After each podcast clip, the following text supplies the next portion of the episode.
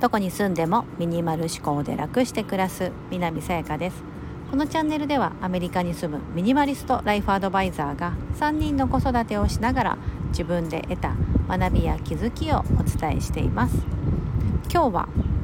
今見えている世界は過去の行動の積み重ねというようなお話をしたいと思います。ちょっと本日騒がしいところで収録をしており雑音がかなり入っていると思います。申し訳ありません。ちょっと今外で収録していまして海辺の近くであります。はい。ちょっと足を伸ばしておりましてちょっとここで収録をしている関係で非常にちょっとゾーとかボーとかなんかいろいろ聞こえてると思いますがご了承いただければと思います。はい。今見えている世界というか今自分が置かれている環境だったりとかなんだろう。自分のその住んでいるところもそうですし自分の体のこともそうかな。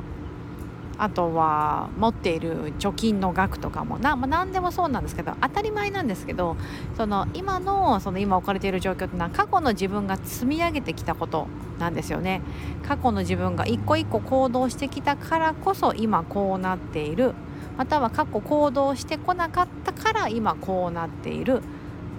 っていうことだなっていうのを改めて感じました。はい、なんか何で考えて感じたかというとですね子どもの、まあ、今後の教育のこととかをですね珍しく夫と話す機会がありましてであなんかそのいつまでねアメリカにいるか分かんないんですよ私たちはですね。今仕事の関係で来てますけども今後次どこ行くか分かんないですし日本に帰るかもしれないし帰らないかもしれないしみたいな、まあ、いずれは日本に帰るんですけどいずれは帰るんですけどそのねいつ帰るかとかが分からない。まあ、そんな状況すごく不安定ですけど、まあ、その時その時で、まあ、今は今でね非常にいい環境に身を置かしてもらってるなと思うので別に今すぐにっていうわけではないんですけども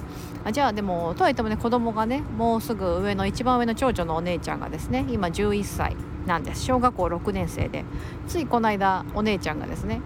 私受験中学受験とかでしなくていいのかなみたいなことを言っててあーみたいな。だから多分見たんですよ。YouTube とかで見たんでしょうね。中学受験する同い年ぐらいのね。同じ11歳でみたいな。でそその勉強してますとかいうあの YouTube 見たのか Instagram 見たの見たのか分かんないんですけどなんかそういうのを知ってあなんか世の中のこれぐらいの56年生とかになるとなんか受験に向けてみんな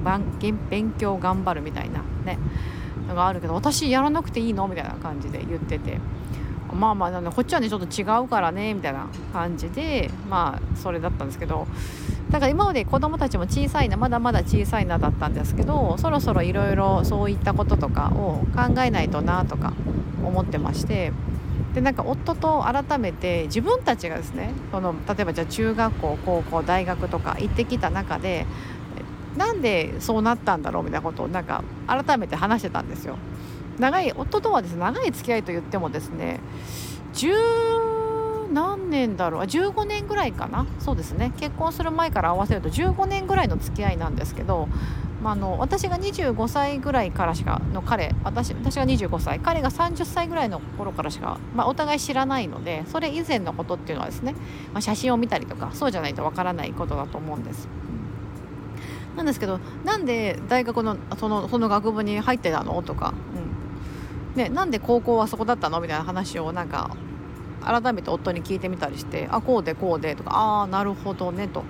ね、要は自分たちでこう進路を決める段階というか小学校中学校って結構地元のね小中の公立に行くことが多いと思うんですけど、ねまあ、それは小学校の時からお受験って言って私立の学校行ってる方もいらっしゃると思うんですけど私たちは普通に普通に平々凡々と大阪の お互い大阪内で小学校中学校に行ってで高校は自分で選んだ高校に行って、まあ、そこからですよね。なんか自分で選ぶこう学校っていうのは高校生ぐらいからその時始まったんですけど、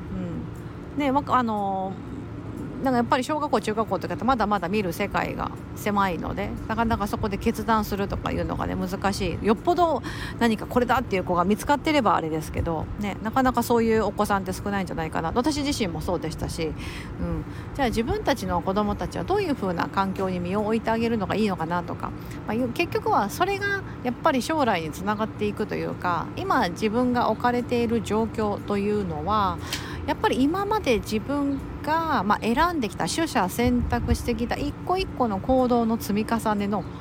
結果なんですよね本当。うん。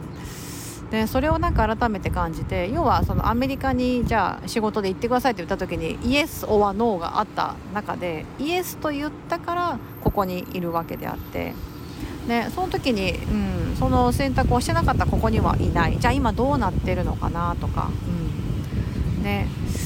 でそのあの時じゃあ私も大学に行ったんですがあの時大学に行かなかったら今どうなっていたんだろうとか、うん、前職の仕事に就いてなかったらどうなっていたんだろうっていうのもありますしでもその一個一個やってきたから今の環境がありますよね。そうということはですよということは皆さん結局は今また自分がこの今ですね今聞いていただいてこの今からの自分の行動がまた5年後とか10年後の未来を作っているんですよね。そうこれが、まあ、よく世に言うよく言うですね引き寄せの法則ってよく言ってたりするんですけど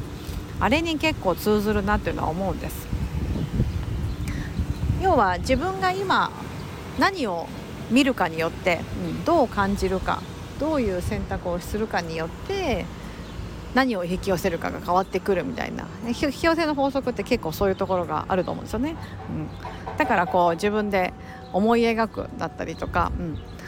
ないと思うのではなくあると思うとか、うん、そういったことが大事ですよと、うん、いうふうになってくるんですよね。ちょっと面白いですよね。改めて考えると確かにそうなんです。なんか例えば私今健康健康のことで言いますとそういった教育とか関係なく健康のことで言うとあ若い時にもっとちゃんと運動して私本当筋肉量がないんですよねあの基本的に